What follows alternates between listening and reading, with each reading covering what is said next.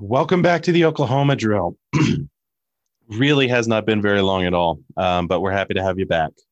Um, back in basketball mode, despite continuing uh, breaking news on the OU football conference realignment front. Um, not that really we learned anything new yesterday or today. Uh, just confirmed what we sort of had always suspected. but here we are for our last pre draft pod. And I've got here with me, of course, Alex and Sam. Guys, how are we doing? We're doing great. This is literally, I think I speak for probably all three of us, our favorite time of the year. I think it's legitimately my favorite individual sporting as far events. yeah as far as one-off events go for sure Yeah, Yeah. absolutely. Like, I- obviously we all love college football season, but like in terms of yeah, one event, this is this is the one that I do the most like pre like in, I have the most pre interest in. Like I listen to a million pods, I look at a million big boards, I pay money to like look at people's rumors and shit. So yeah, this one this is a big deal for for us. It's literally the only thing that can get me to watch college basketball anymore is knowing that i would like to have opinions on these guys whenever Right. this time of the year rolls around Yeah, exactly. Absolutely. All right. Um, in terms of opinions, well, I guess let's start news. Um, trade today, uh, not to Thunder, but Memphis took a huge swing to snatch up New Orleans number 10. Um, what they ended up trading 17 and like 50 for 10 and like 41 and taking on and uh lottery protected or some sort of protection 22 lakers first um and they take on the adams deal and the bledsoe deal and ditch Jonas Valanciunas over and lose Jonas. Valanciunas. god that was a big Yes. trade frankly seems like a massive overpay for 10 It seems it seems like one of those trades, like in fantasy football or something, where you just throw so many things in there that you're like just doing it to make it as confusing as possible, and probably like trying to pull one over on somebody. Like I feel like one of these sides is getting a steal here, and it's so hard to decipher which one. I think I think New Orleans robbed Memphis blind. Like here is a situation where they got rid of their two bad contracts. Mhm. Steven Adams contract bad, Eric Bledsoe contract really bad. They got rid of both of them in one deal and they took back a player that's better than either of the guys they traded. Yeah, Jonas that's the thing about the that's the thing about him is like yeah, like you said, he's the best player out of these three people. So he's an upgrade over Steven Adams and a more favorable contract. Like it's not like it's two albatross contracts that you're just swapping, you know, kind of like the Al Horford thing. One was a two-year deal, one was a three-year deal, and so you know you you got a favorable that way. Like it's a better contract than Steven Adams. He's a better player. Like he will fit well with what New Orleans is wanting to do. Like I Yeah. I yeah don't see any downside to this from their end. And my other Well- thing in terms of this from Memphis is moving up from 17 to 10. How many players are there in this draft that you're certain will be there at 10 and certain won't be there at 17? Right. Well, we've talked, I think, multiple times on on this pod that the you know there's a pretty big drop off, you know, after you get past the top six or seven guys, and that you know that's kind of a fluid number. But after that point, though, it's it's pretty flat until like 24. In all honesty, like guys that guys could go eight or 24, and it wouldn't surprise any of us. So like, it's it's a weird trade. Um, they must have some extra intel. They also must have a guy that they just really, really want. Um, I know Draft Express was hypothesizing that being Josh Giddey, which you know that's fine. That's interesting enough. But yeah, Josh Giddey might not be there. You know, and if he's not, then how does Memphis feel about this trade? They've got a guy in Eric Bledsoe who it's already been reported isn't going to play for them. They got a worse center on a longer contract who was a worse fit with Ja Morant. That's weird. Yeah. All to just move up seven spots. So they better nail the shit out of this 10th pick. Um, otherwise, you know, this was a really bad deal. And it's, you know, it's a good deal for for New Orleans. They fixed some of their previous mistakes, and that's really all you can ask for. Yeah, and and you mentioned you know moving up to ten to get your guy, hoping you know, let's say it is Josh Giddey, hoping he's there. And, but even if he is there, you still have to get it right, and it is so hard to get picks right, especially like we've talked about. There, the entire zone where they were already at and where they moved to is this weird kind of unknown dead zone. Like, do you really want to have more pressure to get it right? Whereas, like, if you stay at 17, sure, you still want to get it right. Obviously, you don't ever want to miss picks, but it's like much more forgivable. It just, yeah, doesn't make a whole lot of sense from there. And like I said, you just got to nail the shit out of it. And that is like the odds of doing that are so low anyway. And are you really increasing your odds of hitting that by moving from 17 to 10? Probably not. And I, I think one of the re- like one of the reasons why we're leading with this is just that, you know, I think all three of us had thought of the Thunder as a really good partner with New Orleans because we could absorb Eric Bledsoe's contract. Um, I don't think any of us saw a team being willing to absorb both Yeah. and still give up a first round pick in exchange. But they they found a team that was willing to do it. So you know, and I this trade that they made, I would not have wanted the Thunder to make. You know, they could have theoretically, I guess, done it, but it would not have been a good deal, in my opinion, for the Thunder to to make this trade. So Yeah, I mean, we Um, were talking about things move. like Bledsoe for ten straight, Bledsoe and ten straight up, or Bledsoe and ten for eighteen. Right, exactly. Yeah, and I, that was I would have gone to 16. I would have gone Bledsoe in 16, but that was it. I'm not taking taking another bad. I'm not taking two bad contracts for that. Right. You know, and giving up the best player in the trade. Right, exactly. Definitely, definitely not not in on that idea. But um, I think I saw that now New Orleans is they're going to make a run at Kyle Lowry, which I just Okay. could not That's a I could not team.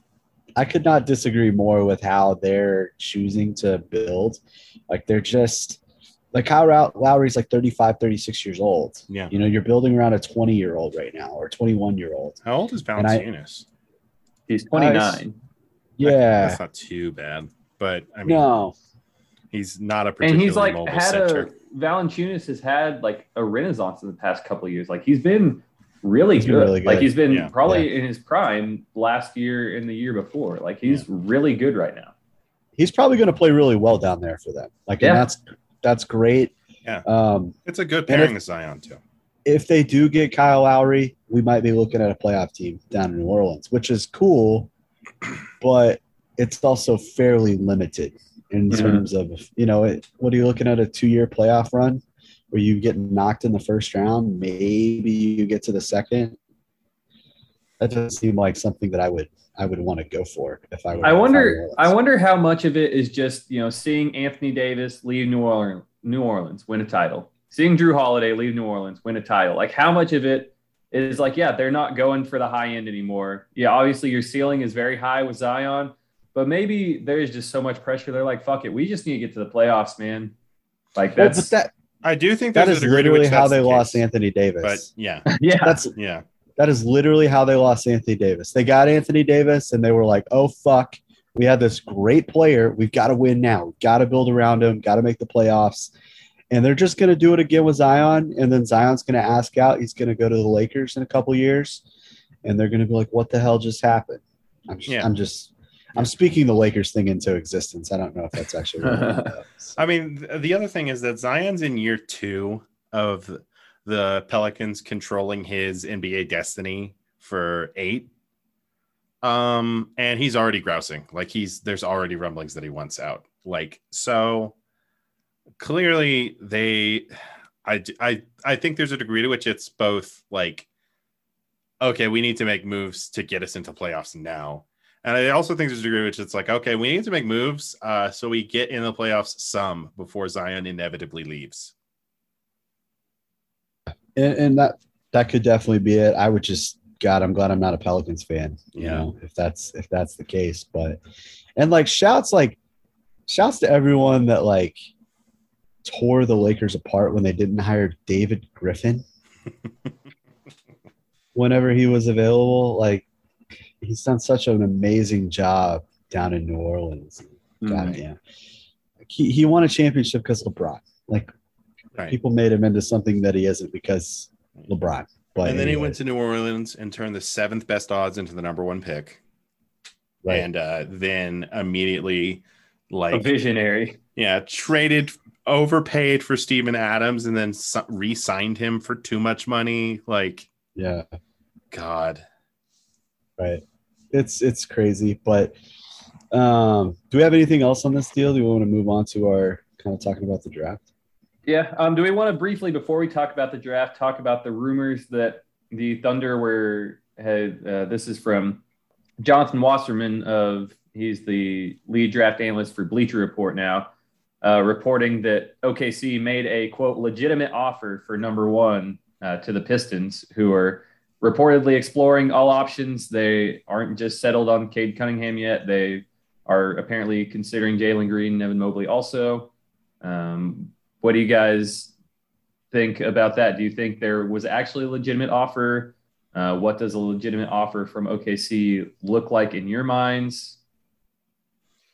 Ah, I bet there was a legitimate offer, but I think a legitimate offer is like, yeah, here's five firsts or something. Like, you know, the the OKC is capable of like an extraordinary number of offers that are legitimate without being serious, right? Anytime you're talking about trading away multiple future firsts, you're not joking around. But there wasn't any chance that Detroit was going to take it. I don't think. And I think that this kind of trade is is the exact is the exact reason why we were so kind of down whenever we got the sixth pick because I do think it took trading for that number one pick off the table, and because it, it's being reported that Detroit really likes Jalen Green and and Evan Mobley. They're not 100% sold on Cade, uh, Cade Cunningham, and the fact that Oklahoma City didn't get a top three pick to where they could get so Detroit could get one of those guys anyways. I think that completely removes the possibility of this trade. Oklahoma City would be crazy not to try and do it. They have enough picks to like throw a trade and try to trade for anything. Yeah. But the fact that they can only give number six is the highest no, highest pick that they can trade that is guaranteed to be that high. You Yeah. know, and that's just not that's a no go for for Detroit in my opinion. Yeah, like imagine if we had landed three and five, right? Yeah. If they're really that interested in Evan Mobley, three, five, and two future firsts probably gets us to number one. Oh, I don't even think it would take. I think it'd be yeah. like I think it's like three, five, and one future first, maybe. Like three and five is a lot to give Yeah. up Yeah. to move up two That's spots. Luka if and you- Trae. right, exactly. Honestly, it might have just been three and five. Like traditionally, it just Yeah. takes one extra pick, and if they feel really good about Mobley or Green, then maybe they're not. You know, they're thinking, oh well, we can get one of those guys, and we can go get Scottie Barnes, or we can go get Jalen Suggs, whoever. But um, Yeah. Sorry, I Yeah, think I was giving Detroit a little too much credit um, by suggesting that they wouldn't trade Cade Cunningham for Evan Mobley and Jonathan Kuminga. But yeah, right, right. Um, but yeah, I think the the Thunder are always they're always super aggressive. Presti's Yeah. one of the most aggressive GMs in the league, and you know it would it would not be doing his job if he wasn't calling one of his good friends up to be like, hey, let's make a deal. You know, this is Troy Weaver. This is a guy he knows as well as anybody. So um, I'm Yeah, sure I that think- the I think it's just the- legit. I think it's just the culmination of all our negative feelings on lottery night, like you said. Like there's a legitimate offer, and there's just simply nothing OKC can do to get up that high. Um, so yeah, it's it's kind of even a bummer that it was even reported that like I had really I had given up on it anyway. I didn't care. Um, so I mean, we have six now. Let's just focus on six. Like you said, obviously Presti has to do his job, but just don't report it. I don't want to hear it. yeah. Um, I think that that's about all the draft news. Yeah, let's talk about that six pick. Okay. So, yesterday, uh, we undertook a project. I created a Google form where I, as well as these two other wonderful fellows, um, took the top 40 uh, from Sam Vecenie's big board, minus the top, the consensus top four, and also minus David Johnson, whose name I forgot to put on the thing. So we'll get our David Johnson takes in at the end, I guess. Um, and I asked a pretty straightforward question, which is uh, at which of Oklahoma City's, what is the lowest pick Oklahoma City could use? Lowest or highest? It's, um, you know, It was earliest. it was yeah. What was the earliest pick? That you would be earliest is, I yeah. think, the simplest way to say that. What is the earliest Oklahoma It's City like could take a pe- person people, and you'd be uh, satisfied? Yeah, people run into that problem with betting draft props often as well. Like they Vegas, and I think they do it intentionally. They phrase it, you know, over under seven point five for James Bouknight. And it's like, oh yeah, I think he's going to be drafted number six. Does that mean over or under? I don't know. I'm betting it. like it's just so confusing when you talk about draft order. Yeah. So earliest pick that you'd be satisfied with the selection. Um, we took I took our answers, I averaged them out. Here is our consensus big board, everybody. Um, at the top, four players we consensus would be satisfied picking at six. Those are Scottie Barnes, James Bouknight, Jonathan Kuminga, Moses Moody. Yeah, do we want Yeah. to rank Yeah. those those kind of guys and Yeah, I think that's I they- think they're that's all in a smart. tier together? This is like our. This is our top tier of available prospects for the Thunder here. Yeah, so um, how- so me, me personally, I would, I really, ah, man, it's tough. I think, I guess I would go with Scottie Barnes just because he seems to have the highest upside. Um, he's probably not going to be there at this point, so like that gives me confirmation bias. Oh yeah, obviously I'm a smart guy for thinking he was the best one at six because he went four. Um, so I guess I'd probably put him first just because he has the highest upside. And then I'd go with Moody. Um, I just really like the size a little bit more than Bouknight. Um, and then Bouknight and Kuminga probably to wrap it up. So I'm going to do mine a little bit differently, um, in that I'm going to rank mine in terms of the level of excitement that I would have on on draft night, not necessarily who I think is the best prospect. Um, so my number one is going to be James Bouknight. Um, I would just be, I just there's something about James Bouknight that really gets me excited, and I, I think that the fit with Shai is fantastic. Um, he's a really high level scorer. We've talked a lot about him. You know, he has he has playmaking problems that he just never did it at UConn, but there's just something about him that makes me think he's got more than what we've seen so far. Um, so he's my number one in terms of just I I would love to see OKC draft that guy. Um, my second is actually going to be Moses Moody. Um, I think that uh, similarly to to Bouknight, I think he might have another level that he just is hasn't quite shown yet. And you know, I've I've I've seen the Khris Middleton comparison thrown around with him, and I don't hate it. I think he's a guy that is already scoring from the mid range and from three at a really high level, and he's really good at drawing fouls. Like that to me screams a guy who could be a really high level scorer in the NBA. Um, and then I'm going to go with Kuminga at three. Um, you know, everybody knows about him. He's ridiculously athletic. He's got great upside. And then Barnes is last because it would just be really hard for me. I mean, I, I would be fine with it. Like, don't don't get me wrong, but it would just be really hard for me for us to have a guy that maybe the second building block of our team that's going to be a shooting liability. You know, like that would just be difficult to swallow after all the years that we've sat here and watched Russell Westbrook brick the shit out of stuff. You know, seeing Steven Adams not be a shooting threat at all. You know, like I, I would prefer that our second building block on our uh, rebuilding team be able to at least have potential to be a high level shooter. Like maybe Kuminga can, even though he's not a good shooter either right now. Yeah. Um it's hard to ranking these guys is hard. Yeah, um, right. Because if I were, and that's why I struggled with it first too, because I was thinking the same way as Alex. If I were going off excitement, I would have bumped Scottie Barnes down to third in that list. I think I would have gone Moody, Bouknight, Barnes, and then Kuminga. Um, like I said, the reason I put Barnes up there at the top is because you know he is the quote unquote best prospect. Um, yeah, I would definitely be more excited about the fit and the prospect of getting to watch a Bouknight or uh, or Moses Moody. Um, so yeah, it depends the way you're looking at this situation. Yeah, you can put these four guys anyway. Yeah, I think um, when it comes to excitement, I think on draft night a lot is going to depend on who's still on the board. Uh, one of these guys is going to be gone. Orlando's going to take one of them, um, unless they do something really off the wall. Um, and if like Scottie Barnes is on the board and Oklahoma City takes James Bouknight, I'm gonna be through the fucking moon.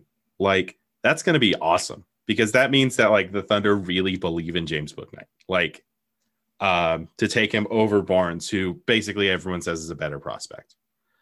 Um, and it would be the same with Moody. Um, uh, I think the prospect that gets me most excited is Bouknight. I think I agree with Alex. I think it goes Bouknight. Um, I think I go Bouknight Barnes, Kuminga, Moody. Um, yeah, I think that's my ranking of that tier. Yeah, that's perfectly fair. And the point you made about yeah, the the fact if they do pass on a Scotty Scottie Barnes or something, or even if they pass on Kuminga to take one of those guys. Like that is an exciting thought that um, they really believe in Bouknight or Moody to you know break from groupthink. You know, there's a pretty firm top six for the most part, and like Scottie Barnes, we at the time of the draft lottery, we were bummed that we were at six because we were like, oh, it's you know a five man draft and we're sitting at six. And Scottie Barnes kind of worked his way into it, and then so now it's kind of is it a top four and then a two, but you know, however way you shake it, there's kind of a group thing consensus in the top six. And yeah, whenever you get an exciting player that a smart guy like Sam Presti drafts over who everyone else thinks is the guy, like, yeah, that just brings an extra layer of excitement to it. All right. Yeah, I think uh, one last thing about this yeah. is that like there's there's been so much kind of talk and theorization of of what the new age thunder player is and i just the more i thought about it the more i've kind of decided that i want to push back on that ideal because the you know they've every we've been talking about oh we want really versatile players that can dribble shoot pass and all of that and you know by that logic Scottie barnes you know, sans the shooting, seems like a, an incredibly Thunder esque prospect.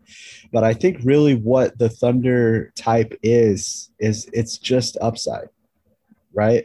They want guys that, you know, they drafted Westbrook because he had a ridiculously high ceiling. No one saw him getting to where he was.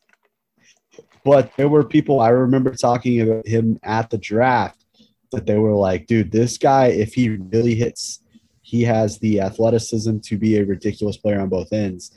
And I, that to me is kind of what I see with Bouknight, and that it's the same kind of deal where he would be a bit of a reach like Russ was. And, you know, so my, it, I guess that's why I'm excited. It's just that it's like Sam Presti sees a level of upside in James Bouknight that maybe not everyone else sees. And I'm willing to trust Sam Presti that he can be spot on again. Yeah. I mean, the reality with Bouknight is that second to Jalen Green, I think he is the most bucket getter in this draft. Um, fair, fair assessment. And I think that's really exciting um, because I think starting a team that starts out with two guys who can go and get a fucking bucket is a good place to start. Um, yeah, kind of disrespectful of Joe Wieskamp, but I get what you're saying. I cannot believe that. Yes. Okay. That brings us to our next guy. Joe Wieskamp leads our next tier. No, no. Okay. So our next tier is uh, one player, and that's uh, Jaden Springer. And really, I just need Alex to explain why he'd be cool with the Thunder taking Springer at six. I really like Jaden Springer, guys. I've he's probably the guy that I've I've just grown really attached to the more I've watched him. And you know from a from a just pure analytics standpoint if you watch see his analytical comparisons it's like all really really good players. You know we're looking at Bradley Beal types and Devin Booker types um, from just statistical profile. And then you look at him as a player he's one of the youngest players in the draft. He's already a really good point of attack defender. Um, he shot, you know, there are questions about his shot. He did shoot 44% from three on low volume this year at Tennessee. I also, I think that there might be something to the fact that Rick Barnes is not a very good college basketball coach in terms of putting a coherent offense on the basketball court. And Jaden Springer had to be a part of that. And I don't think that did anyone any favors. I don't think it did Keon Johnson any favors either. And so I just think that there is a potential level that Jaden Springer can get to that can be very much Malcolm Brogdon esque. And Malcolm Brogdon is a really freaking good basketball player in the NBA right now. Like if you told anyone, oh yeah, you're going to get a guy who is young and has could be Malcolm Brogdon in like three or four years. I don't think anyone's turning that down from where we are in the draft position at six. I think it's So fair. that's my Jaden Springer Yeah. take. Um, I do think ultimately, like so many players in this draft, um, it comes down to the first sentence of the last paragraph of Sam Vecenie's breakdown. At the end of the day, all that matters is if he can shoot. I think he can shoot. He had great touch. He finished really, really well around the rim this year. I don't think his free throw numbers were particularly bad, um, if I'm not mistaken. I, He shot eighty-one percent from three, or from the From line. three- Sorry, from Jesus. the line. yeah. So great, great from the line, you know, and yeah, his his three point percentage was incredible on low volume, but it that's better than being okay or bad on low volume. The fact that it was 44%, you know, it's not like he was out there at 25% on low volume. So that to me is is encouraging. And yeah, I just I just really like Jaden Springer. And I think that there is a a scenario in which he has a similar career to a guy like Jalen Suggs. I'm not betting on that, but I don't think it's impossible that that could happen. Yeah. Okay, I get it. Um, and that I mean, yeah, that's the reason. I mean, I think Sam and I both said we'd be happy taking him at 16. So that's why he's in this tier. Um, any any other thoughts on Jaden Springer from Sam? No, I don't really have a lot. Yeah, I um I like his defensive tape a lot. He's a great on ball defender. Him and Dort um would be just insane. Um questions about the shooting in that lineup, but it's fine. All right, moving on to our next tier. These are the consensus 16 guys. Um these are the guys um there's two guys here um, actually, you know what? Well, I'm going to include the um the net. Uh, we're going to make this a little five person tier just to make this a little more clear. Um, so you've got Usman Garuba, Josh Giddey, Kai Jones, Alperen Shengun, and Trey Murphy III. Yeah, and just just to be clear, those last three guys, that means that two of the two of the three of us picked 16 and one of us picked 18 That's correct. on each so of each Kai of those guys. So Kai Jones, Shengun, and Murphy, um, all in sort of the bottom half of the tier based on the way we voted. Right. Yeah. Um, so yeah, I'll go ahead and rank rank my my guys in this tier. Um, I would go. I would go Shengun number one. I would go Garuba number two. I would go Josh Giddey three, Trey Murphy four, and Kai Jones five out of that group. And I can talk about that more later, but let's do someone else's. All right, Sam, give us your ranking. Yeah, I was trying to look at exactly what I ranked them yesterday, but out of those guys, so I had Jaden Springer in this tier as well. But out of those guys, um, I think I would go with Josh Giddey, then Trey Murphy, Sengun, Kai Jones, Garuba. Um, and for me, kind of this tier, what I had at 16, 18, how I differentiated it then differentiated them. Like I had Sengun at the 18 pick, and it's like, okay, there's not a huge difference between 16 and 18. And it's kind of like my 18 is dependent on 16. So for 16, I kind of reserved as who I would take is both good upside and a good fit, like uh, what I think Jaden Springer could be. I think Trey Murphy is, you know, he's he projects as a role player, but I think he projects as a high level role player where I would consider it upside. Um, he's also very young, so it's not just a like a Ayo Dosunmu kind of guy where you know it's strictly role player. There's upside as well. Whereas 18, I reserve that for guys with just high upside, not the best fit. Um, I think that personally, I think that Sengun um, or uh, guys that are a high floor but not the most upside. Where like guys we'll talk about later. I put like uh, Chris Duarte here, um, Dosunmu, Cooper, guys that depending on who you take at 16, if you get just a solid guy there, then I think you can take a massive swing or a guy that you're just trying to get some production out of and flip later. Do that at 18. But that is my long way of saying that I would go with Giddey, Murphy, Sengun, Kai Jones, Usman Garuba. Okay. Um, I have difficulty with this tier because I have difficulty with Sengun. Um, I vacillate between him being like the top of this ranking and the bottom. Mm-hmm. Um, and it's entire basically it's just because I don't know what position he'll play. Or rather, I do know what position he'll play. I just don't think he'll play defense doing it. Um so I guess I go like Giddey. I guess I put Sengun in the middle. Uh so I would go probably Giddey, Garuba, Sengun, Kai Jones, Trey Murphy. Um, and I feel bad that Trey Murphy's at the bottom because one of the things Alex and I have talked about is that there just aren't a lot of genuine forwards in this class who are like, yeah, I'd be happy with that guy. Trey Murphy's one of the only ones.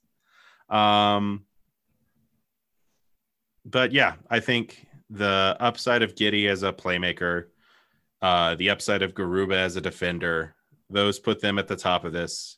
Sengun is such a wild card because he's so offensively skilled, and I just don't understand how he plays defense in the NBA. Um, and then Kai Jones and Trey Murphy are two guys where I just think like, yeah, these would be good players to have. Kai Jones, super athletic, uh, big who could potentially stretch the floor. That's always useful. Trey Murphy, a big wing who can really shoot it, also always useful. Yeah. Yeah. So the way I kind of put it is that I, I think if everything goes right for these guys, I think Sengun's the best player out of this group. If everything goes well, because he is outlier good offensively, potentially. Like if he hits as an offensive guy, you're just not even gonna fucking care about his defense. Like he's gonna average 25 and 12 or something crazy, or 22 and 12. And yeah, you might have some problems in the playoffs, but you, work around it in that regard. So, um, and then Garuba, similarly to Sengun in terms of his offensive potential, it's just defense with Garuba, right? Like this guy could be the best defender in this class. Um, he's probably the best defender in the class right now. I mean, he played big time European basketball at, in the best league in the world outside of the NBA, and he was a great defender in that league basically Garuba, it turns into if this fucking guy can shoot the basketball at any kind of level, then you're looking at a great player to have, right? At worst, he's a backup center. At best, he's a guy that can really anchor your defense from a switching standpoint, from a rim protection standpoint. And that to me is super valuable, even if he has some offensive deficiencies within that. Yeah, yeah, for sure. And and that's why it's tough. I I like all these guys. Like I do like Garuba, but it is dependent on you know where you go with the other pick for me. I feel I'm definitely the outlier on Sengun. I think um, Ryan talked about how he had he contemplates putting Sengun at the bottom this year also. So it sounds like he might have some reservations that I share. But like you said, I, I see it if everything goes well. And the one thing that does um, that has made me like question my doubt of of Sengun is seeing him do so many things like off balance, off platform. Some of his post moves, like they don't make sense. Um, like they, like his his body mechanics, just like he shouldn't be able to score like that. And so it's it's whether you think that you know he is just a crazy skilled guy like he looks to be, and you think he'll be able to do that in the NBA, or if it's like the slightest increase in competition level, like he will not be able to do those off-platform things anymore.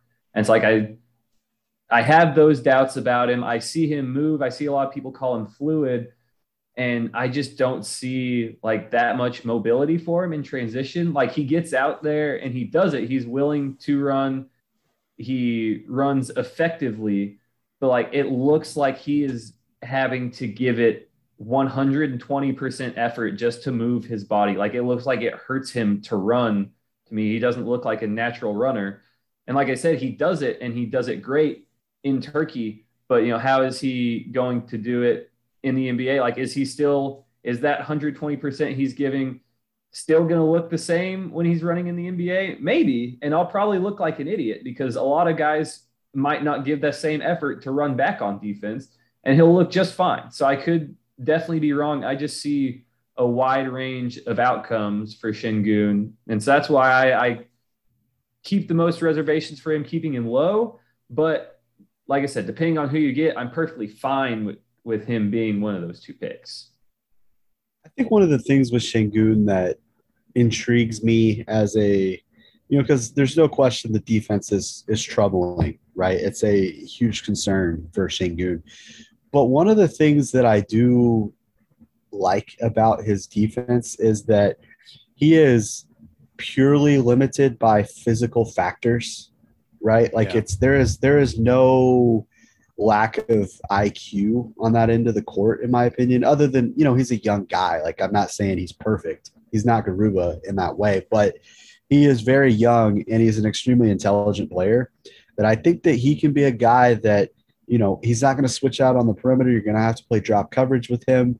But I think he is a guy that can smartly defend on and get to a point where he's not a disaster on that end. And then I do I just buy his offense. I think he's going to be a good shooter. I think he's going to be a guy that you know, if there's any kind of mismatch for him, he's going to do really well in that situation. So yeah. that's kind of where I land on on Sengun. How do how do you feel about Kai Jones? I know that um, Sam had him above of Garuba. What is what do you like so much about Kai Jones, Sam? Um, I, I, I just like I don't know. He's insanely athletic, and obviously Garuba is insanely athletic as well. I just see he doesn't have much less defensive upside than Garuba does, but I think he has slightly more offensive upside than Garuba does. Um, and so that's really the only thing I maybe slightly put him ahead. I think he has a better chance at being a shooter or being a, a roller to the basket than Garuba. Um, and at the end of the day, I think you can probably find decent post defense better than decent post offense. And that might be completely misguided. Um, but I just, the way the two the deficiencies I see for those two and their you know their plus traits, I just weigh Kai Jones is just a bit more. I think. Yeah, I just I'm not. To me, Garuba is just so far ahead of Kyle Kai Jones from just a understanding of the game scenario. Kai Jones is like he's unbelievably raw. Like I, I like him in that he is a swing that I think is worth taking because, you know, there if you watch his highlights, you're like, oh shit, this is the next Kevin Garnett, you know. Um, but having watched him against in Big 12 competition this year. It was like he would do that like two or three times a game. The rest of the time, it's like, oh, there's a really tall guy out there. What is he doing? You know, like he's not really doing a lot. Um, and, and so that to me really scares me.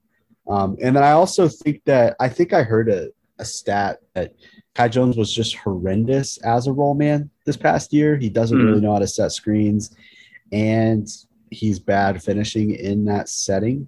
Um, and I that scares me, like because that is going to have to be like his role offensively. He's Mhm. going to have to be a roll man of sorts in order to really do much on that end. You can't just be a spot up shooter um, as a center, in my opinion, to, Mhm. um, to really be effective. So um, I am worried about his offensive role. Defensively, you know, he can be a bit of a train wreck at times, but he is like every now and then he just guards a wing and he just looks like a wing doing it. You know, he looks like an elite defender at times whenever he's out on guards and stuff.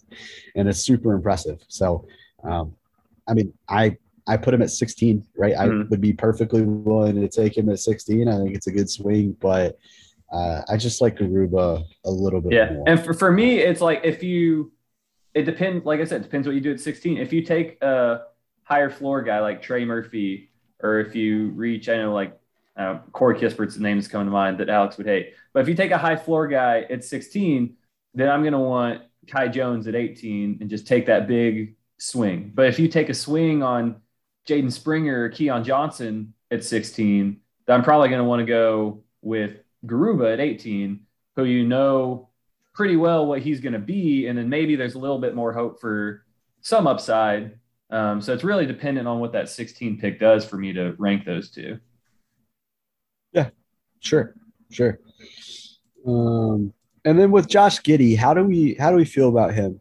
Um, Um, I yeah, I, I, I mean, he, he he plays really fluidly. I like I like watching him play. It's tough to say, um, you know, when you watch a guy playing in Australia, like how good is the competition? We know they play tough in Australia. Um, like he's an 18 year old kid playing in Australia, so it's it's really hard to say. A lot of it comes from projection that like you know a lot of other NBA evaluators seem to like him. So like there's got to be something to him. Um, he's a fun, upbeat guy. Like seems like he'd be a good teammate. But yeah, I, I personally don't have a lot to go off of other than the few highlights you see him play in Australia. Look really fluid, really like there's a, a solid role for him. And then the confirmation bias of a lot of other people liking him. yeah. It seems like like he seems like an extremely high level playmaker, especially for his size, um, which is the biggest thing. Um, at the same time, he's a guy who's coming in and the shot isn't there yet, and he's probably not going to defend very well. Um, if the shot gets there, the defense won't matter um, because he'll be like, you know, a six foot eight guy who can play make with the best of them and get his own shot. Um, he's not super athletic, but like Sam says, he seems to play fluidly, which is good. Um, but yeah, other than like other than that, I think um, I mean the questions about the sh- about what it I, I really think a lot of this comes down to whether or not you think the shot will ever get there.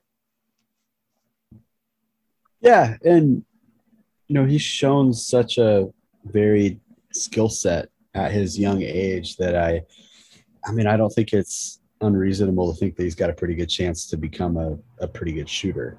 Um, I don't know if that's I don't know what I would put us as a percentage. What what I'll say about the we talked about the defense won't matter at that point, and I think that there the caveat when you say defense won't matter is that it always needs to be followed by in the regular season because the defense always matters in the playoffs. You know, like there is if you have a guy like Josh Giddey who can't defend in the playoffs, you're going to run up against someone that finds that matchup and goes to it over and over again, and you lose a playoff series because of it, right? And so um, that is one of the reasons why I'm a little bit lower on him. Is defensively, um, he does have a long ways to go. Again, I think he'd be a perfectly acceptable pick at 16. Like I have no problem with that. Um, I just, you know, next to Shai, it's kind of a weird fit, right? Like he's, we would be having two relatively big ball handlers, which is cool, but two that are kind of small from like a, like just skinny standpoint. Mhm. And, um, yeah, they're just not, I don't know how well they complement each other. So, again, not a bad pick at, at 16, but it's still a little scary to me in that regard. Okay. Do we have any other thoughts about this tier? No. Trey Murphy's cool. I like him. Yeah. I think he's going to be a, a good 3 and D wing. That's nice. Okay, moving on. We've got another single player tier here. Um, Josh Primo, Joshua Primo from the University of Alabama. Youngest player in the draft, I think, definitively now. I think he already was, but now it's not even close because uh, Roko Prkacin is out. Yeah. Can we just do the next four guys in one tier? Because they're fairly close. Uh, I mean, yeah, we can. Um, so you got Primo, Primo, Josh Primo, Jared Butler, Cam Thomas, and Ayo Dosunmu. Actually, three, actually, four guys who are all pretty similar. Um, Yeah, they're all combo guard types. yeah. Um, so let's talk about why we have them in this order then. Um, yeah, I'll, I'll start talking about Primo. I like Primo. I think is you know the the perfect kind of what I was talking about the blend of high upside, and there's a good fit. Like he played off ball with a lot of different creators uh, at Alabama this year, but also like going into college, his thing was that he was a creator, like most of these guys are in high school. Um, he's got good size, good length, uh, really athletic. He looked like he shot well. He played really well at the NBA Combine, and really the only downside is that we didn't see a lot of him this year because there was a lot of talent on that Alabama team. So it's like if this was a guy that was coming out next year, he might be someone that you'd be looking at with the sixth pick or looking at in the lottery, and like you have absolutely no chance of getting him at 18, or if you trade into the back of the first round, whatever you do. Um, so I just like the the swing on Primo there. That's why I have him top out of those guys. Yeah, I'll say if if the Thunder don't draft Bouknight at six, I really, really want them to draft Primo at 16 or 18. You know, like if we wind up with uh Kuminga or Barnes, especially at six, then getting a guy like Primo that, you know, he's a couple years younger than Bouknight, it's not impossible that he can turn into a Bouknight type player, in my opinion. Um, he's he's definitely far away from that right now. Like I'm not saying that, but um, everything Sam said, I, I like that. Right, like he shot it really well this year as an off-ball player, and his theoretically is his game is not even that. Like he he filled a role that he was probably uncomfortable with, and did it at a pretty good level on a really good basketball team. Um, and that is really important. So he could probably come to the NBA even if he's super young and find his way onto the court and not look out of place. And so that's that to me is why Primo is is the the highest of this this guy. He's probably out of all of these players the worst today in terms of just eh, literally at basketball. He's worse than these other guys. But looking at what he could be in three or four years, then that's like okay, that that could really be something. Yeah, I agree. I think the only reason not to take Primo here, if he's available, is if you think he's going to be available later. This is the first uh, guy on this list that we've really, um, really disagreed with the uh, placement by Sam Vecenie, who has him as the 34th player in this class. Um, but I just the reality is like he shot the fuck out of the ball at Alabama. It, it like wa- shot watching him shoot was really impressive. Yeah. Um, and I think he's got more than that, and he's so young. Um, you know, we talked about the Thunder guy having upside. Josh Primo has some of the most upside of any player in this class. Right. Um, so yeah, Yeah, once you get that past that like kind of top six, like he's probably top ten from an upside standpoint in this draft, and that's so that to me is is worth a, a swing. Um, I, I go to Jared Butler next is kind of the next guy on the list, and he's who I would have second in this tier. Um, he got cleared medically recently. He's just really good at basketball today. Like he could probably come in and help an NBA basketball team next year. Um, good defender. He played on a played on the best team in the country last year. Shoots it really well. He just does a lot of things at a really good level. You know, I wouldn't say he's like this amazing player at any one specific thing, but he is he's good at a lot of stuff. Um, Cam Thomas, buckets. I mean, the dude Yeah, is I mean that's what he is. he's a bucket. And like if you know, if there's one thing you I feel like we learned watching the playoffs this year, like having secondary players that can get you a bucket. Like there's no reason Cam Thomas can't have a playoff run like Reggie Jackson did this year. Mhm. You know, like just get hot for a couple weeks and fucking almost set the playoff record for most threes, right? Like that's that's Cam Thomas to a T. Like he took ridiculously hard shots, so it like nuked his percentage, but he is a good shooter. And you know, he might not ever defend well. He's probably never going to be a great playmaker, but the dude is a bucket, capital letters on all of those. Um, and then Ayo Dosunmu, guy was one of the best players in college basketball this year. Um, legitimate two-way potential. The shot is a concern. Um, otherwise, he'd probably be way higher. You know, if he was if he was a legitimate shooter that everyone felt good about in that regard, he's probably a lottery pick because he was just good at Illinois this year.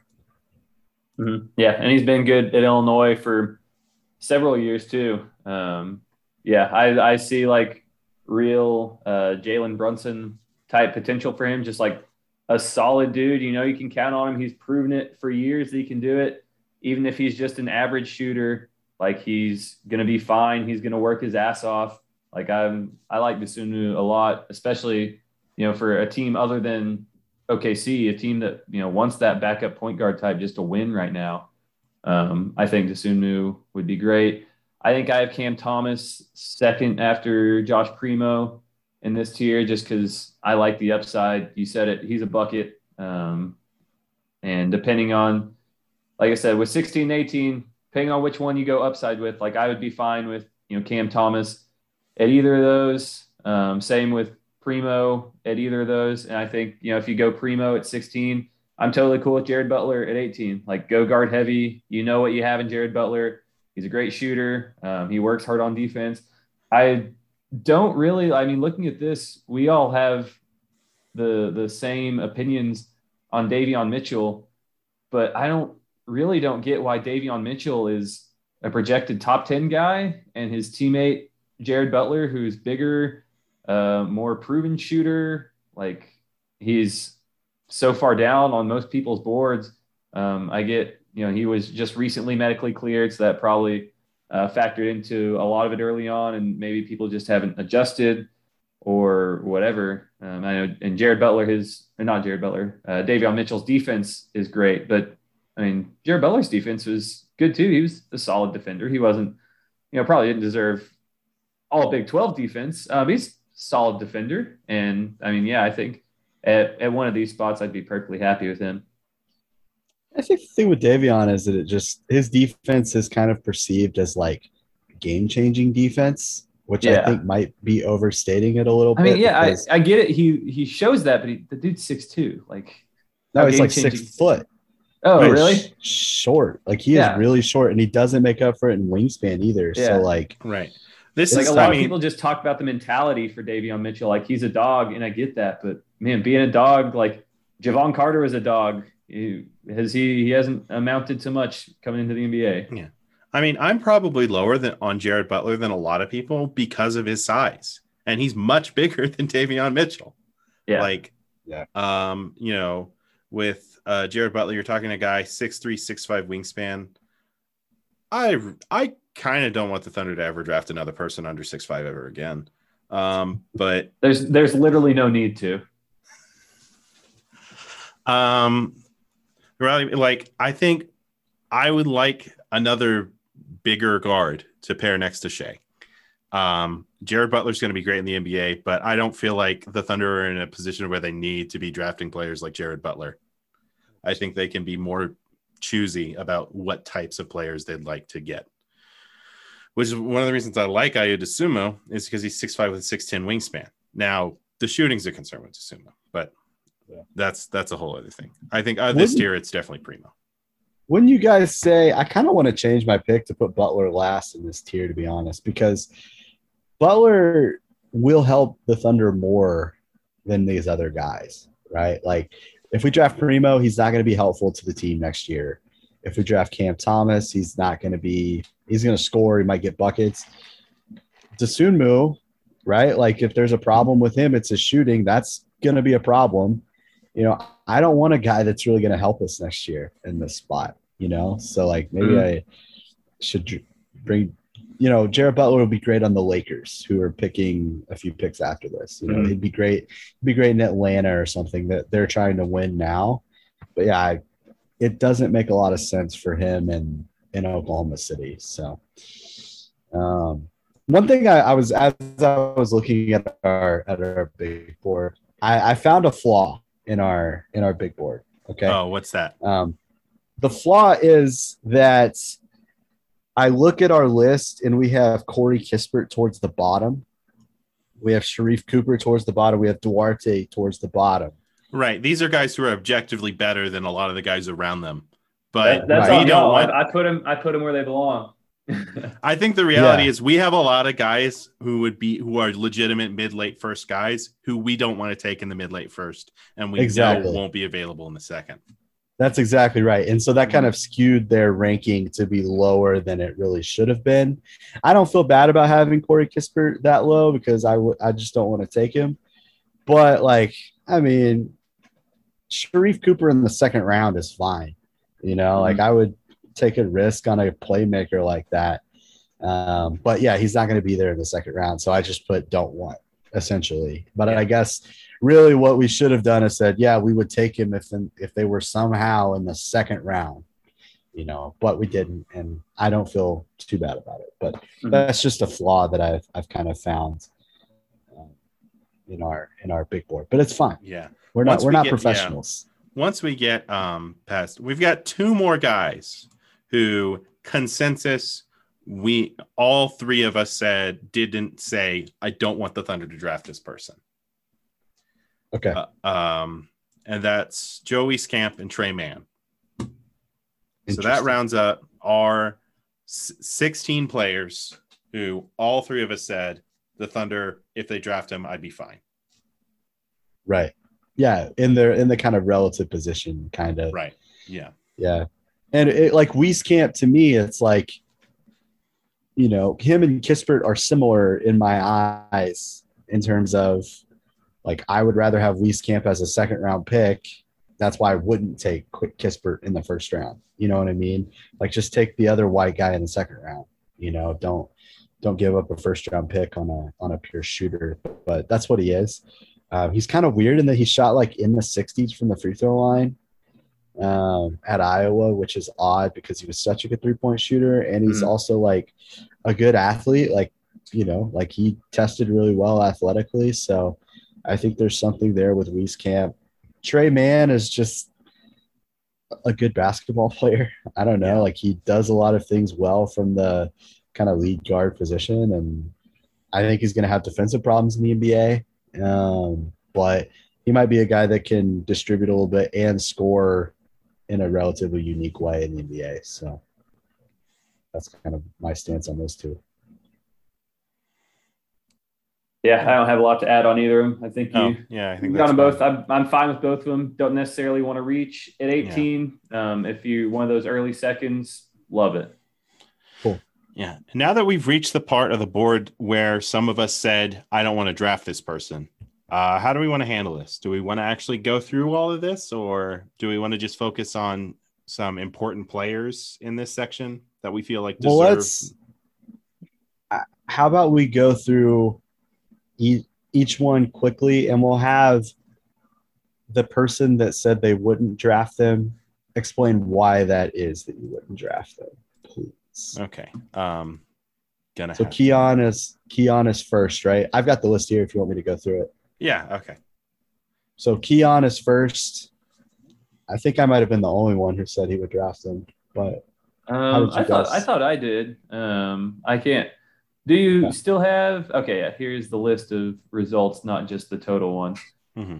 Um, I think I said I didn't want to draft Keon, and I think, as Alex pointed out, it has a lot to do with where Keon will be available.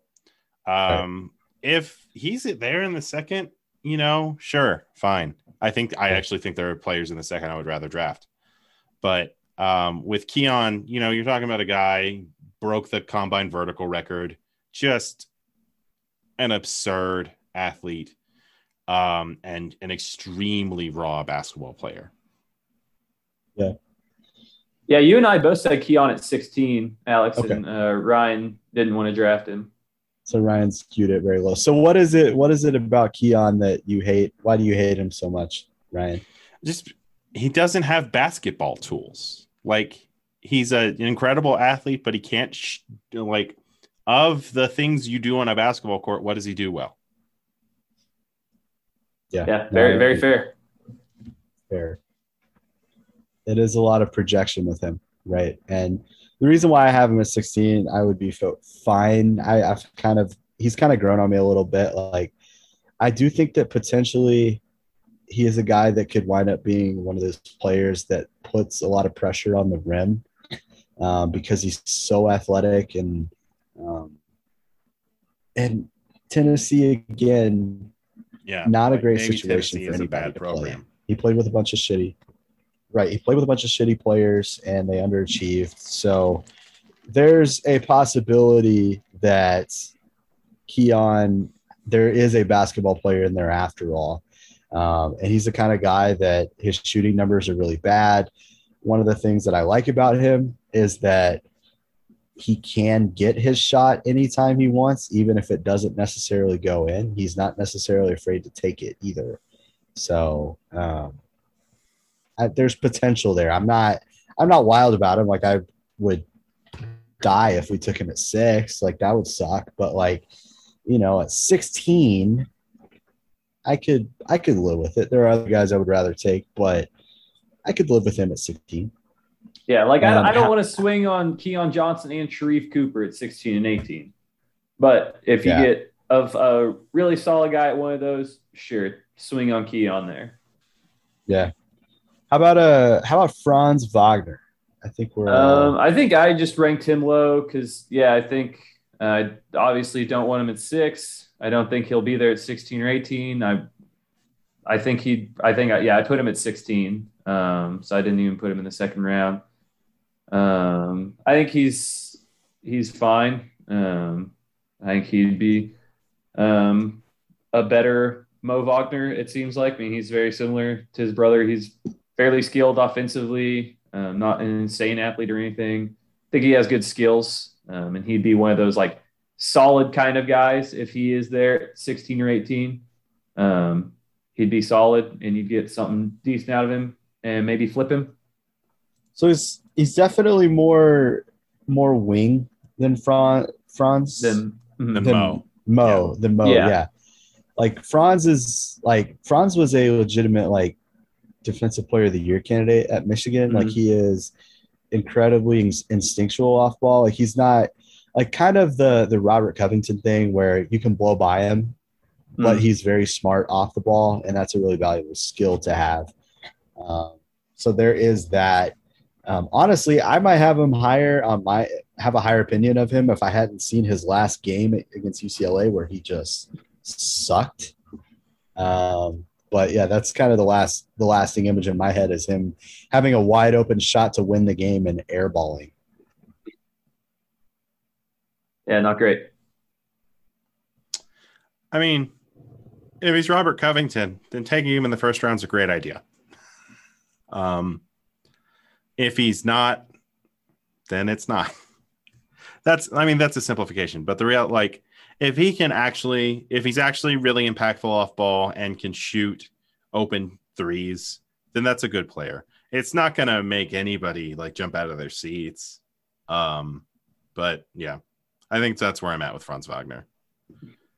Um, Okay. I think there are I think there are picks in his range that would make me jump out of my seat, and he's not one of them. Let's let's go on to let's go on to Ziaire Williams. Mhm, We already talked about Davion. Um, and I'm, I'm having trouble.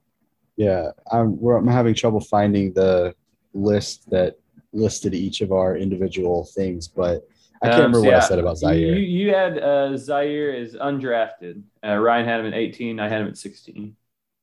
okay. Okay, so a Yeah, variety of so it's- here.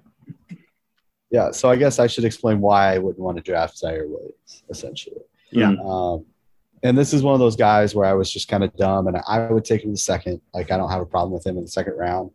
Um, but I, I just he was bad this year. He was really bad.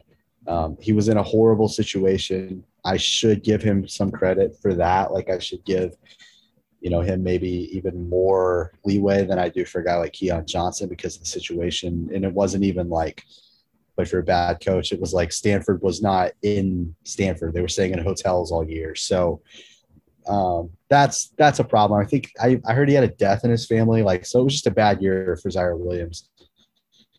Um, but the, the the main reason why I'm fairly low on him is that he is super super skinny, and that scares me in regards to him guarding anything above a two in the league. Um, and if he can't guard threes and fours, then his value defensively is like significantly lower, even with his length. If he's just not strong enough to deal with threes and fours, or at least like good threes and fours, then his value defensively is like torpedoed. And if his value defensively is torpedoed, then I don't see the value of him as a player. Yeah, that's those are all definitely fair. Yeah. Um, I really have him in my spot because, like I said, with a lot of those guys, he's a he's a pretty big upside swing. Um, there was reason for him to be such a highly rated recruit, um, and I think there's definitely still something in there. And like I've said, a lot of these guys, I would like to take one big swing and one guy that you know what you're getting, and I think he could. I would be fine with him being the the big swing that you take in that 16 to 18 range. Yeah, I think I had him at 18 because I think if you give him the benefit of the doubt for the absurdity of his situation, um, then you're still you're looking at a guy who should be good at basketball. Um, and yeah, but other than that, I think your concerns are valid. Yeah. Gonna have to shoot it, oh yeah. like all sure. these That's guys. Gonna have to shoot it. Absolutely, That's really it. Um, Isaiah Jackson is another guy on the last podcast. I talked about him as, as being a guy I, I really kind of like as like a 16 or 18 pick. Um, why did he wind up being lower for you guys? Um, I think I want to say I put him as a second rounder, just because I mean he's a center for the most part. I mean I think he does have yeah I, I have him at thirty, so as a second rounder. Um, I think for the most part I just I just see him in the late first range. Um, we don't have a pick in the late first, so yeah, I was thinking that uh, thirty five is that our first pick in the second. Mm-hmm. Um, yeah, I didn't want to take him at 18 and 35 is our next 34. Okay. I knew I, at one point I thought it was supposed to be 34. Um, so yeah, I, I would be fine with him at that pick, or I'd be fine if we trade back in the first and get him there. It's 34. 34 is the pick we don't have, right? We have 30 or 35 is the pick we don't have, right? We have 34 and 36. Or Yes, I believe that's Okay. the case. That's funny. Um, my deal with Isaiah Jackson comes down to a couple sentences here from Sam Vecenie's uh, big board. Offensively, the key is to keep things as simple as possible. And then in his weaknesses column, uh, took more jumpers than you'd think, about one per game, made them at a 23% clip, and a lot of them just weren't even close. Um, that's that's concerning. Um, yeah. Again, probably again, not a guy I would actually be mad if we took in the second round at all. But Right. Yeah, he's not going to be there though. Um, like the reason why I kind of actually like him, and you know, relative to you guys, is that like I do think that he could be a legitimate shot blocker. Like I, I saw a thing where he's he's really good at blocking shots with both hands, which I think is a really important for a, a rim protector. Um, that will help him stay out of foul trouble, hopefully. Um, and then like yeah, like you said, keep the role simple offensively. I don't really want a center that doesn't have a simple role offensively unless they're like a superstar. So that that doesn't bother me, you know. And then defensively, if he can protect the rim and switch on the perimeter, then that's a good center, you know. Um, so that's that's kind of my my take on Isaiah Jackson. So I don't have you know, a lot more than that. Uh, what about uh what about Bones? How do you feel about Bones Hyland? Um, I, I great name, A plus name. Um, definitely on the the all name team. I wish we could have got to see him in the NCAA tournament. Um, think VCU was supposed to play Oregon, and VCU had a COVID outbreak, so they did not get to play. Um, really would have liked to see him on a on that level, but he was you know a great creator at VCU, a, a great shooter. Was he the kind of guy? Did he take some? I want to say he took like a lot of pretty tough threes too. Um, took a lot of pull ups, yeah. um, a lot of step backs. So the fact that he shot, I think, yeah, 37%, um, taking a lot of tough shots, pretty good. Um, so I think yeah. he's a real shooter. He's a bit undersized, um, but I would. Have y'all watched? Like have y'all watched highlights of him? Yeah, his highlights are a lot of fun. They are. There's like Steph Curry of college. It's yeah. it's kind of awesome to watch. But uh, Ryan, you were you were by far the lowest uh, on Bones. What's your uh, hesitation? Yeah, uh, his name is Bones. He's 6'4", 175 pounds. He reminds you too much of David Boreanaz. right. Bones is a thing that happens before basketball. Um, no, um, it's he's he's just so far away from being uh, an NBA body, um, which is concerning. Though he would have time here. Um, and then the other thing is um, Sam Vecenie talks about this a bit. Um, you know, the shooting is incredible, um, but not exactly a great playmaker. Um, prone to missing things um, in search of his shot, which is maybe understandable if you're at VCU and you're pulling up from like 30 feet or whatever. But you know, I think that that's my concern with Bones. Yeah. Cool. And so as to not, I don't think we need to go through every player on the list, but is there anyone that we haven't talked about that somebody really wants to to mention that they're maybe higher on or lower on? It was like a kind of an outlier thing. Um, not necessarily. I like Miles McBride and Quentin Grimes, both as guys I think are high upside guards that could um, or maybe high, high floor guards, I should say, with a decent bit of upside. I think could play uh, with OKC, play with Shai, but also prove themselves enough to be a tradable asset in the future as well. Yeah, um, yeah. The, those are just a couple of them. The one guy I guess I'll talk about is is Kessler Edwards because um, I was the one person that was willing to take him in the first round, and he was actually the only guy that I put 18 on because everybody else, I was like, there's very little difference between 16 and 18 to me. So I'm just gonna, if I'm okay with him at 18, I may as well be okay with him at 16. Kessler was a mm-hmm. little different because I do like he is. I, I don't see a lot of upside with him. Um, and his shot, while it goes in, is is a little weird. Um, but he's the kind of guy that if he's our third first round pick, I feel pretty good about it.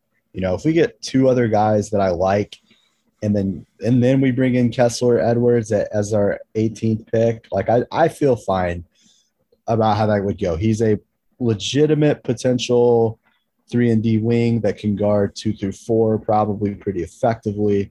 Um, he was a guy that on his his college team, yeah, he played in the back conference and West Coast Conference. He was like a 20 point per game scorer.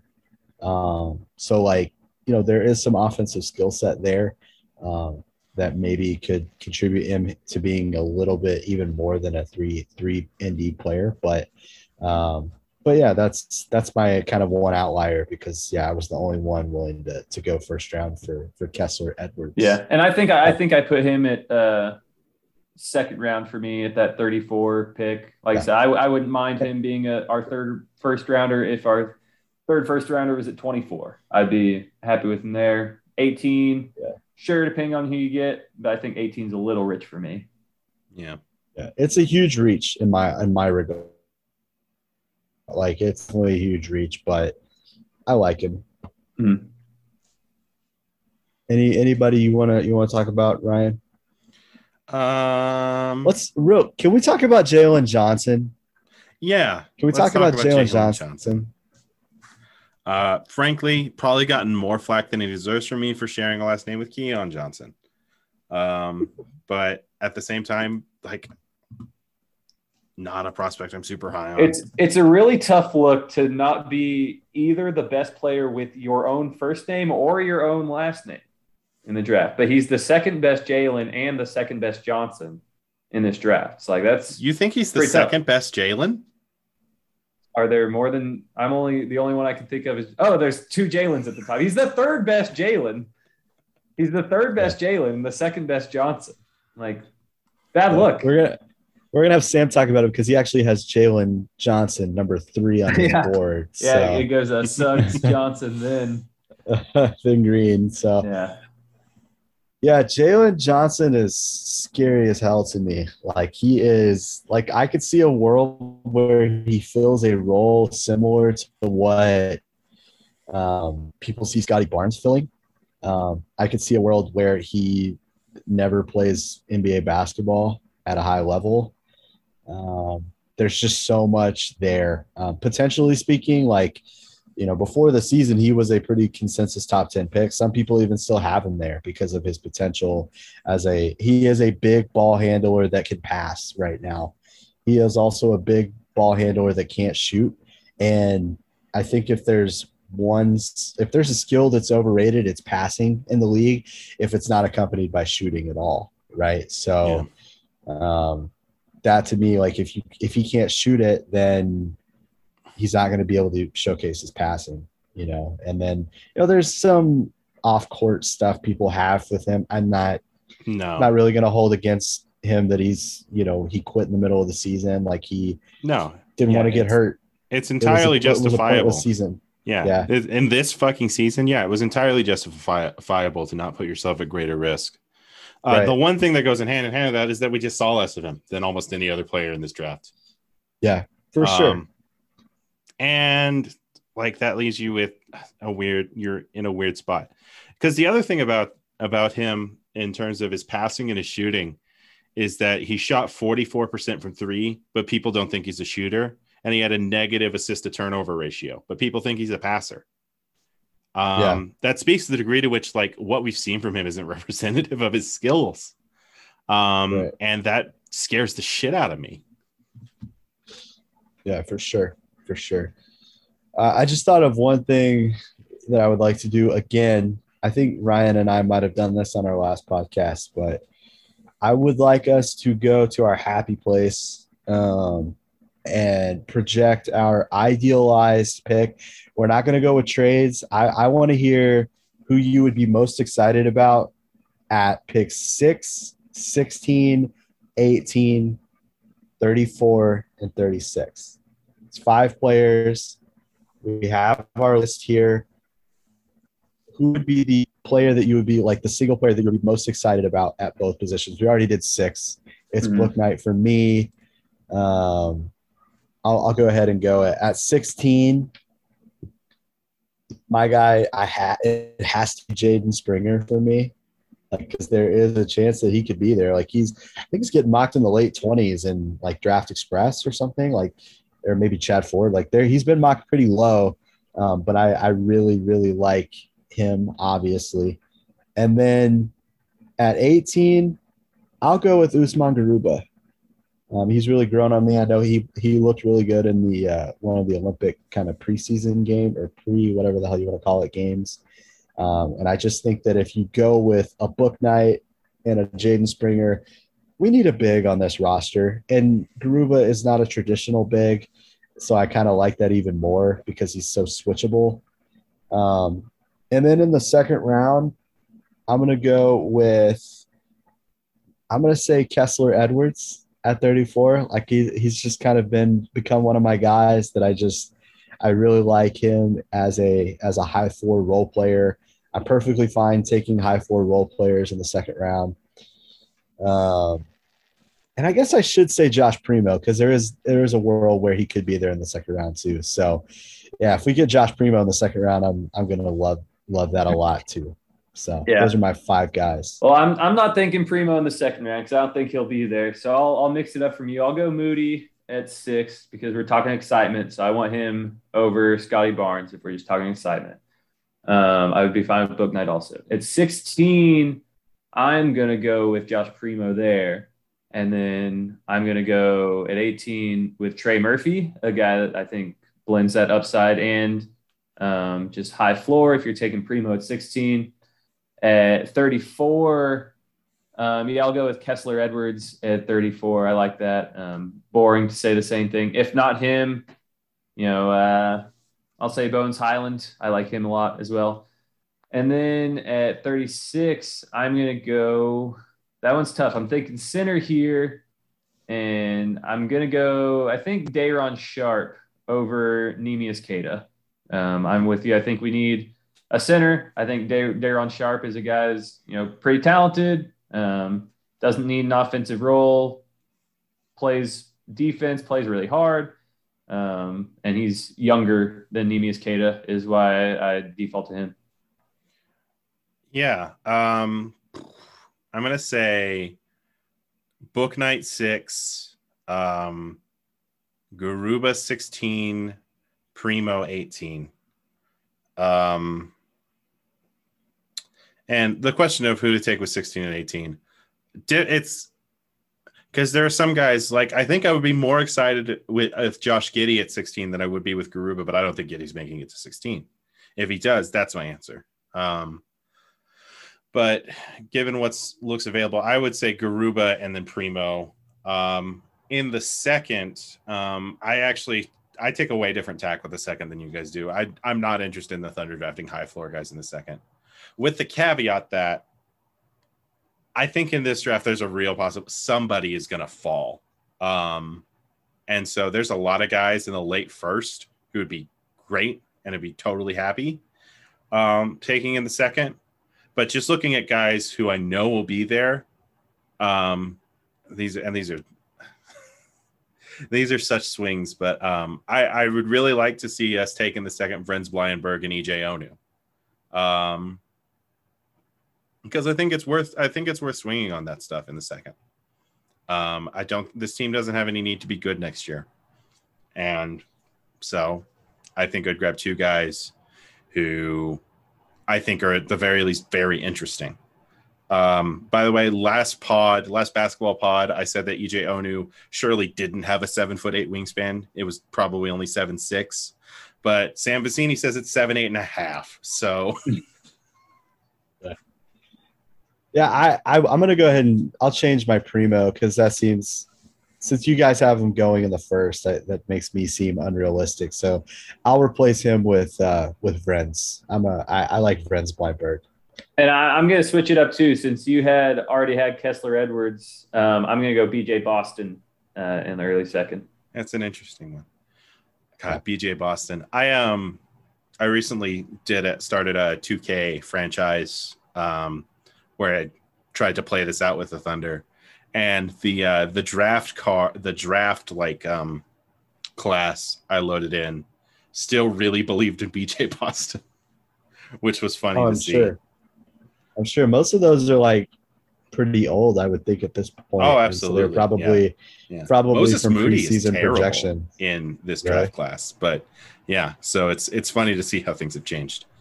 Um, and uh, portent of the degree to which things are going to change in a year from now in terms of our evaluation of all these guys. Right. Absolutely.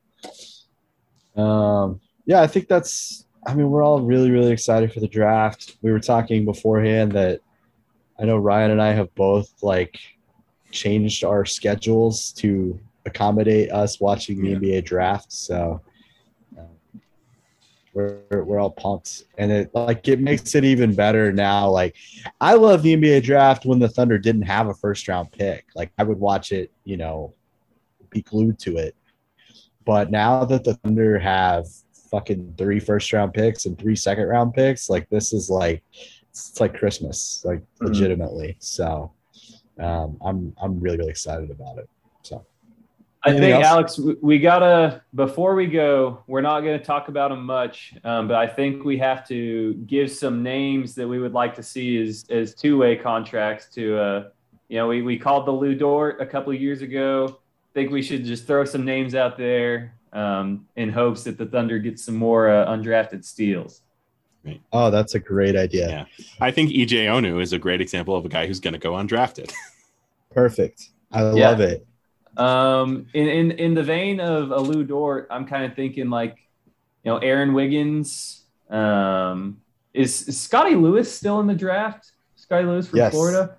Um, I mean, Yes. he's the kind of guy that OKC was projected like to take in the first round in 2020, and then he didn't come out, and he is out now, and he, Sam Vecenie has him at 72. So, I mean, I would like to see him in OKC. Um, Aamir Simms out of Clemson, AJ Lawson out of South Carolina uh, MJ Walker out of Florida State. That's going to be the last guy I like a lot is MJ Walker. Okay. Um, well, firstly, I mean, I've seen Kessler Edwards mocked really, really low. Like, I think I saw him at 59 like yesterday. Yeah, like I think Vecenie is the highest on him out of out of Yeah. many people. So, like, if we could get Kessler Edwards on a two way, that would be really, really great. Mhm. Um, Jericho Sims is another guy that, like, he's from Texas. He's just like a ridiculous freak athlete that can switch on the perimeter and be a roll man offensively. Um, so that, you know, he could be like the new but better Moses Brown. Um, so that'd be fine with me. Um, and then it, it, you know, it's tough. I'll say a guy that isn't. How about Jason Preston? We'll go with Jason Preston. Probably he'll get. He might get drafted late, but he is like this. He was like a triple double threat at Ohio. That you know he is. He's got good physical tools, and he put up triple doubles in Ohio. Like he can just do a lot of different things. He was well. he was taken out of the rec center at UCF. Was like he, like he has the coolest origin story. I, I don't have all the facts straight, so I don't want to like say them all. But as a senior in high school, he averaged like two points per game, and I think he started out his college career as just a student at Central Florida, and then he goes to Ohio, and he was like a star this year. Like Alex said, was just triple double machine. Great in the NCAA tournament. Um, yeah, probably will get drafted just on his tournament run alone. Yeah, he'd be awesome. he'd be a fun guy to see. Also, Isaiah Livers from uh, Michigan. He's Yeah. a great shooter. Yeah. probably gonna get drafted though. Right, right. Um, and yeah, Sam, uh, Ryan's guy EJ Onu. I, I'm actually I'm very interested in in seeing how he winds up. Like that'll be that'll be really fun. I hope I hope he actually does play NBA basketball at some point, just for the NAIA to NBA story. Like he actually he like he literally left college early from the NAIA. That's like really interesting to me. So, Yeah, yeah. Um, I mean, you see, you look at his game, you understand why nobody was interested in him when he was six foot three, Right. um, and why that is maybe going to change now that he's six eleven with a seven eight and a half wingspan. Yeah, no, it's insane. Like that for sure is insane. But um, all right, cool. Is that a good place to go to, to Yeah. stop for us? Yeah, I I think, think so. I think Josh that Christopher, Josh Christopher too. Our, our next Arizona State uh, steal, Josh Christopher. there you go, there you go. Not Austin Reaves, by the way. Consensus: Do not draft This Austin Reaves. undrafted. We've seen enough.